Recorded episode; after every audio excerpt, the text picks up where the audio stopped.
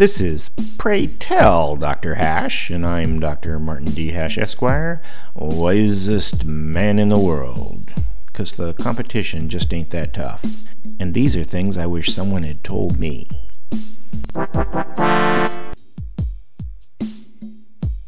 Today's topic How does it affect you? There is a subtle aspect to collectivist thinking that liberty practicing individuals find surprising the how does it affect you accusation. This question puts the liberty seeker on the defensive to explain their reasoning for objecting to the actions of someone else because liberty people are accustomed to the person impinging upon their liberty to provide justification, not the other way around.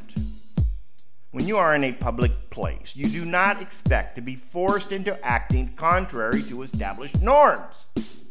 You may find it uncomfortable to address a man as a woman or meet a woman in the men's bathroom.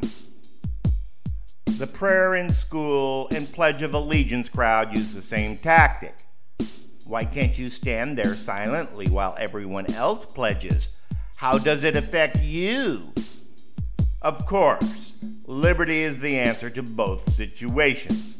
With liberty, you recognize the wishes of others out of courtesy, not obligation, and you may withdraw your acquiescence at any time.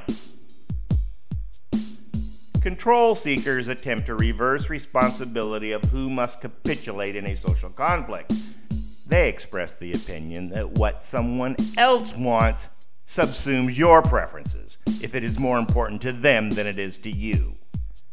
If you object, the first time you are confronted, even accused, with the retort, How does it affect you? you freeze because you haven't had time to think it through. This is because you're acting and responding out of an ingrained social courtesy, with the expectation that people will be courteous back. You don't have to explain yourself because your liberty is paramount. If others want to impinge upon it, then they must provide the justification. It's up to them to get your permission, not your duty to accommodate them.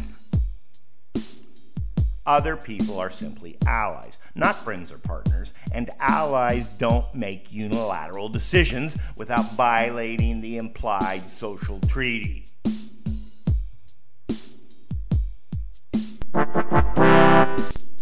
For more, see my website at martinhash.com.